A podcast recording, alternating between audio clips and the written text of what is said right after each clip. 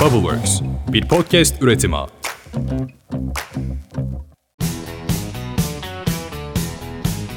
Ben Yaren. Ben Ahsen. Güzelliğine Hoş geldin. Bugün medikal estetik alanında çok fazla konu var. Ama biz bu konulardan sadece bir tanesiyle ilgileniyor olacağız bugün. Botoks. Botoksla alakalı çok fazla spekülasyon var. Ama o kadar da doğru var ve bunu nasıl yaparız, kiminle yaparız derken sevgili doktorumuz Sevgi Ekiyor bugün bizimle. Hoş geldiniz hocam. Hoş bulduk. Nasılsınız? Çok iyiyim trafik hariç. Biraz uzağız evet. Nişantaşı'ndaydınız siz evet, değil mi? Nişantaşı'nda evimde kliniğimde. Şimdi botokstan direkt başlamak istiyoruz konuya. Sizin öncelikle botoksla alakalı en çok aldığınız soru ya da tepki ne oluyor? Sosyal medyada olsun, yüz yüze hastalarınızla olsun. Aslında şöyle bana gelen hasta biraz sosyal medyamı da incelemiş olarak geldiği için biraz botoksla ilgili de konuları okumuş olarak geliyor. Tabii var, bilinçli hastalar var. Ama öteki türlü benim en çok dikkatimi çeken etrafta botoksla ilgili botoksla alakası olmayan insanların yaptığı konuşmalar. Bazen onlarla da ilgili videolar çekmiş oluyoruz. Mesela en baştan başlayalım. Botoks bir zehir değildir. Botoks bir bakterinin suşundan elde edilen bir toksindir. Bunları size soracaktık hocam. Biz de tam da hazırlamıştık Spoiler oldu. aslında. Aynen.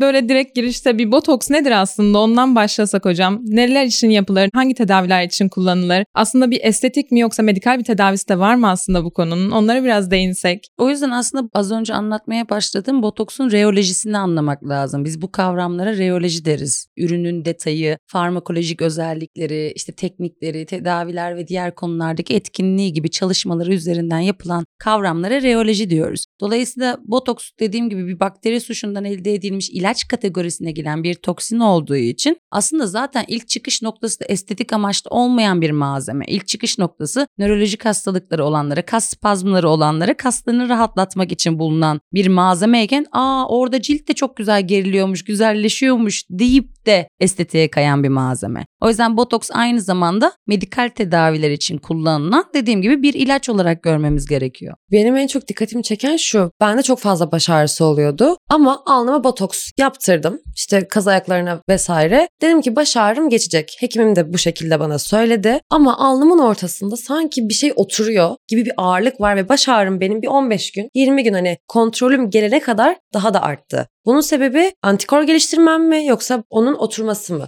Hiç alakası yok. Botoks iki sebeple baş ağrısı yapabilir. Hatta üçe çıkartalım bunu. Bir, botoksun 100 insandan üçünde ilk zamanlarda ağrı yapma etkisi vardır zaten. Daha sonrasında ağrı kesiciye dönüşür. Ama 100 hastanın üçünde görebileceğimiz, özellikle ilk botoks yapıldığında görebileceğimiz ihtimal bu. İkincisi hastaya kafasını çok oynatmamasını söylüyoruz. Her şeyin bir amacı var biliyorsunuz ki. Eğer o gün 4 saat içerisinde başarını öne eğme, arkaya yatırma, çok sallama, shake etme hareketleri yaptıysa eğer o da baş ağrısını tetikleyebilir.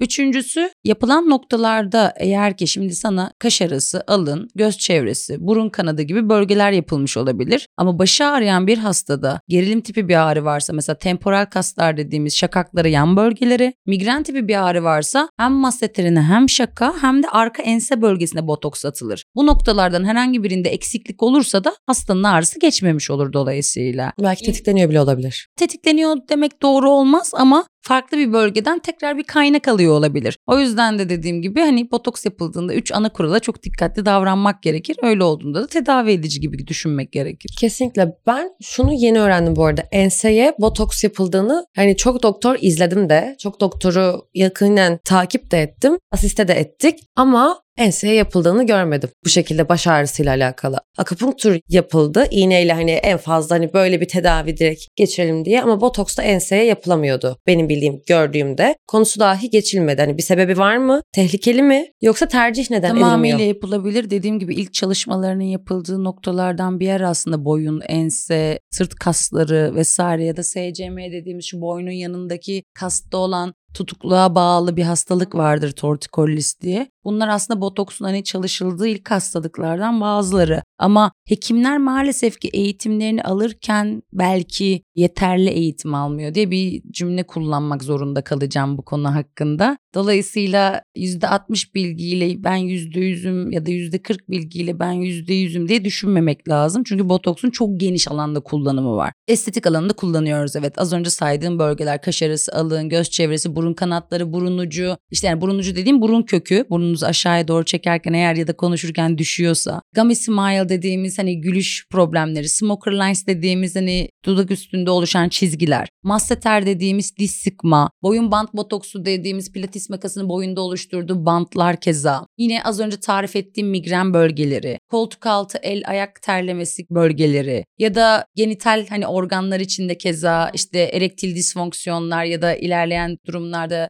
cinsel olarak daha hani konforlu olmasının ürolojide hani botoksu kullanıyor. Mide botoksu diye bir şey var biliyorsunuz ki hani midenin son alakalı. aynen bölümüne endoskopik ortamda botoks yapılacak şekilde zayıflamayla alakalı. Saça botoks yapılıyor. Saçlı deride eğer ki kasılmalar varsa özellikle erkek tipi dökülmeler varsa ve kan dolaşımını da yavaşlatan kaslarda bir büyüme, gerginleşme varsa saç botoksu denilen bir şey var. Dolayısıyla gördüğünüz gibi aslında konu çok derya deniz. Botoks aslında her yerde var diyebilir miyiz hocam? Hayatımızın her yerinde var Her aslında. yerinde var aslında ama bir o kadar da da yok yani. Hani çünkü bazı konularda karıştırılıyor biliyorsun hani ürünlerimiz çok farklı aslında bazı konularda da. Dolayısıyla vakaya göre hangi marka do- botoksu, hangi ünite yapılacak, hangi kaslara yapılacak, işte asimetri düzeltmeler vesaire de çok önemli botoksta biliyorsunuz. Genelde gülüş asimetrileri, kaş kirpik asimetrileri vardır insanların hani bakış asimetrileri vardır ya da alt yanakta yine asimetrileri vardır. Onlar çenesinde asimetri var zannederler ama bazen diş sıkma problemi ya da bir tarafıyla daha çok sakız çiğniyordur vesaire ya da uyumaya bağlı değişen yüz asimetrileri vardır. Dolayısıyla bunların hepsini baz alacak şekilde dikkatli uygulanması gereken bir ürün. Ben onun için botoksu şöyle tanımlıyorum. Dünyada milyarlarca insanın tattığı ama en ayrıntısı kaçırılan uygulama olarak tanımlıyorum. Hani çok ele ayağa düştü mü derler. Hani çok mevzu bahis mi oldu? Her şey botoks, her şey botoks gibi anılmaya Evet. başladı mı diyelim arkadaşlar. Dolayısıyla biraz da işin detaylarını daha iyi anlamlandırmak gerekiyor diye düşünüyorum. Kesinlikle bizim de amacımız zaten dinleyenlerimizi de biraz uyandırmak, bilinçlendirmek. Kesinlikle. Şu an çünkü görüyoruz hepimiz hocam güzellik salonlarına kadar düştü aslında botokslar. Yetkileri olmayan insanlar yapıyor. Kesinlikle.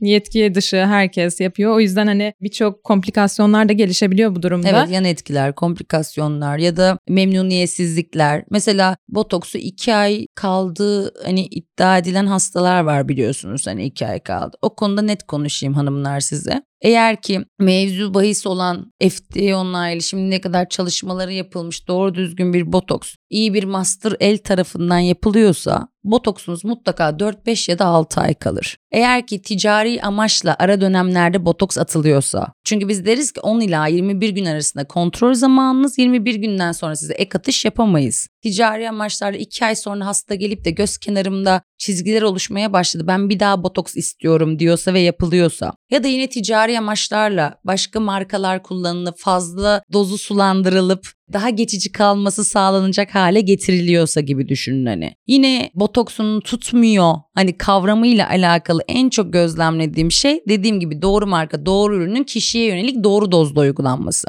Mesela bir kadınla erkekte de aynı doz uygulanmıyor. Glabella dediğimiz kaş çatma bölgesinde erkeğin kası daha kuvvetli kabul ediliyor. Bir kadına hani atılacak dozun rahat bir buçuk katını atıyoruz bir erkeğe atarken diye düşün aynı efekti almak için. Ama aynı şekilde üçümüz birbirimize bakalım ve kaş çatma hareketi yapalım. Hangimizin kası daha kuvvetliyse onu biraz daha yüksek atmamız gerekiyor dolayısıyla. İşte burada da kişiye yönelik doz ayarı ortaya çıkıyor. Herkese 40 ünite yapılır, 60 ünite yapılır, 100 ünite yapılır gibi bir kavram yok. Bunlara dikkat edilerek dediğim gibi ehli eller bunu çok daha iyi ayrıştırıyor. Bunlara dikkat edilerek bir uygulama yapıldığında kişinin aldığı görsellik, kalıcılık ve memnuniyeti de artıyor. Dediğim gibi antikor gelişmesi kolay kolay karşılaşılabilecek bir kavram değil. Biraz orada hatalı tutum sergilenmiş olabilir diye düşünüyorum. Kesinlikle doğrudur. Çünkü doğru eller, doğru teknik, doğru ürün. Evet Kesinlikle. parametremiz bu o zaman hocam. Doğru hekim, doğru marka diyelim o zaman Aynen buna öyle. da. Şehir efsanelerine geçelim mi? Ne dersiniz Tabii hocam? ki. En sevdiğiniz konu aslında sizin evet bakıma. sıkıştırın beni. Evet. Önce ben başlayayım o zaman. Botoks anında etki eder diye aslında herkes böyle bizim de gözlemlediğimiz bir şey vardı hocam. Hastalar işte yaptırıyorlar. Hemen kapıdan çıkıyorlar. Telefon çalıyor. E benim etki etmedi. Direkt Öyle bir kavram yok çünkü. Evet. Botoks aslında o anki sürdüğümüz lokal anestezi kremi, yaptığımız enjeksiyonla birlikte bir değişiklik hissediyor olabilir. Ama botoksun aslında 6-8 saatten sonra etki etmeye başladığını, 72 saatte pike ulaştığını ama gene de salınımlarıyla birlikte etki etme süresinin 10 gün kadar olduğunu söyleriz. O yüzden kontrollerimizde 10 ila 21 gün arasında gelirseniz daha iyi olur diye bildiririz hastalarımıza. Kesinlikle. Bir ikincisi de şu. Dolguyu geri alabiliyoruz. Geri bir dönüşü var. Botoks geri alınır mı? dolguya bir antidot ilaç yaptığınızda özellikle hyaluronik asit bir dolgudan konuşuyorsak hemen elinizde ezildiğini hissetmeye başlarsınız. 3 gün içerisinde de kaybettirebilirsiniz. Ama bu kemik dolgu dediğimiz kalsiyum hidroksapatitlerde de daha farklı da biraz daha süreci daha uzun sürer. Botoksta da aynı şekilde. Botoksu geriye sardırabileceğimiz sıcaklı radyo frekans uygulamaları gibi altın iğneler gibi PRP'ler ozon tedavisi yapmak gibi aslında botoksu da geriye sardırabileceğimiz tedavilerimiz mevcut.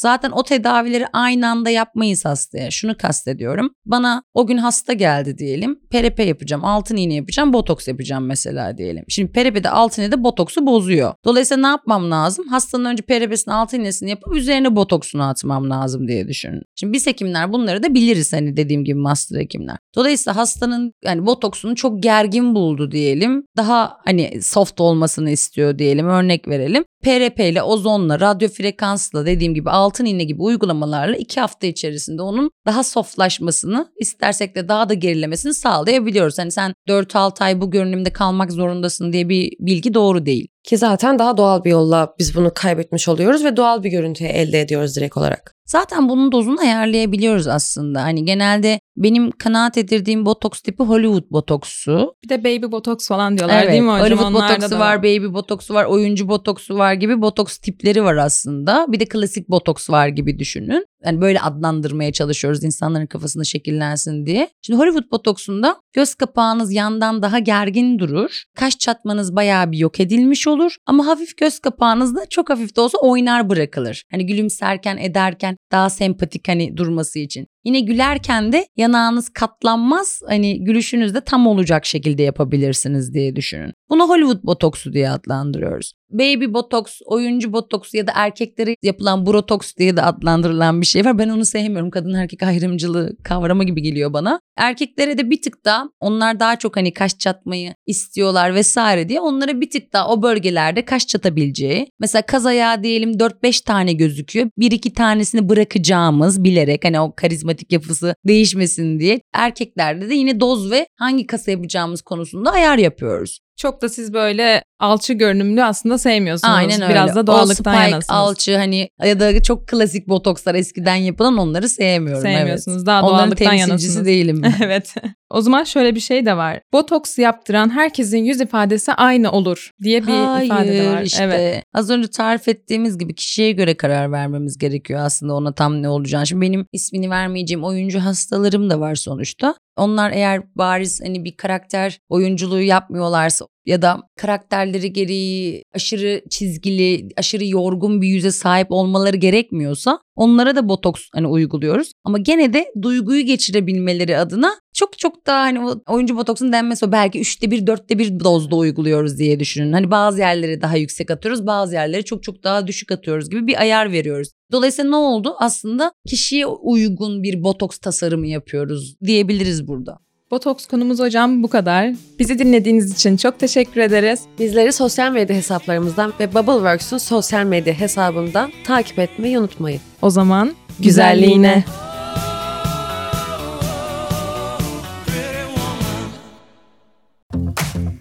Bubbleworks bir podcast üretimi.